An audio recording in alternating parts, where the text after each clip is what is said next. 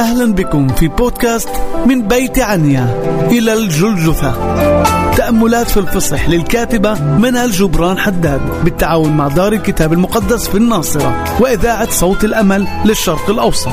نتمنى لكم فصحا مجيدا.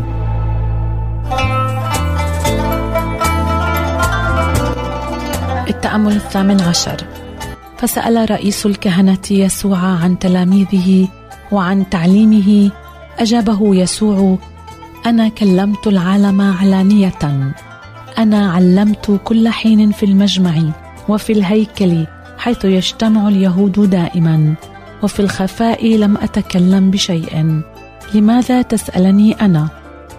اسأل الذين قد سمعوا ماذا كلمتهم. هو ذا هؤلاء يعرفون ماذا قلت أنا.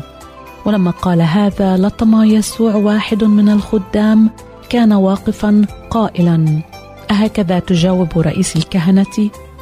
أجابه يسوع إن كنت قد تكلمت رديا فأشهد على الردي وإن حسنا فلماذا تضربني؟ إنجيل يوحنا الإصحاح الثامن عشر والآية التاسعة عشر حتى الآية الثانية والعشرين. في كل ظروف حياته يعطينا الرب يسوع مثالا في كماله. وعندما سأله رئيس الكهنة عن تلاميذه وعن تعليمه تجلت حمايته الرائعة لتلاميذه. فكيف يمكن لأحد أن يمس واحدا منهم وهم محفوظون فيه وفي ستر جناحيه؟ أما عن تعليمه فكانت إجابته أيضا كاملة.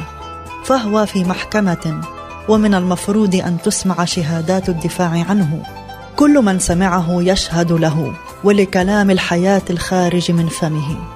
وهو لم يكن يتكلم في الخفاء ما لم يتكلم به علانيه فأين شهادة هؤلاء الذين من المفروض أن تقوم عليهم أسس قضاء عادل؟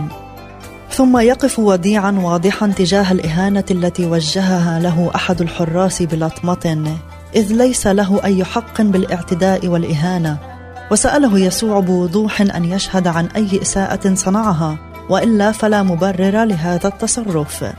ما أعظم ما قدمه من مثال في التصرف والقول. هو وضع نفسه للموت لكنه لم يكن ضعيفا في نفسه. إذ وقف أمام كل التجاوزات بحقه بوضوح ومحبة. أحباؤه في يده ولن يخطفهم أحد منه. وأحباءه نحن. نرى كيف علمنا أننا بهدوء بثبات دون خنوع أو تخاذل. نقف بمحبة للحق لنا وللغير أيضا.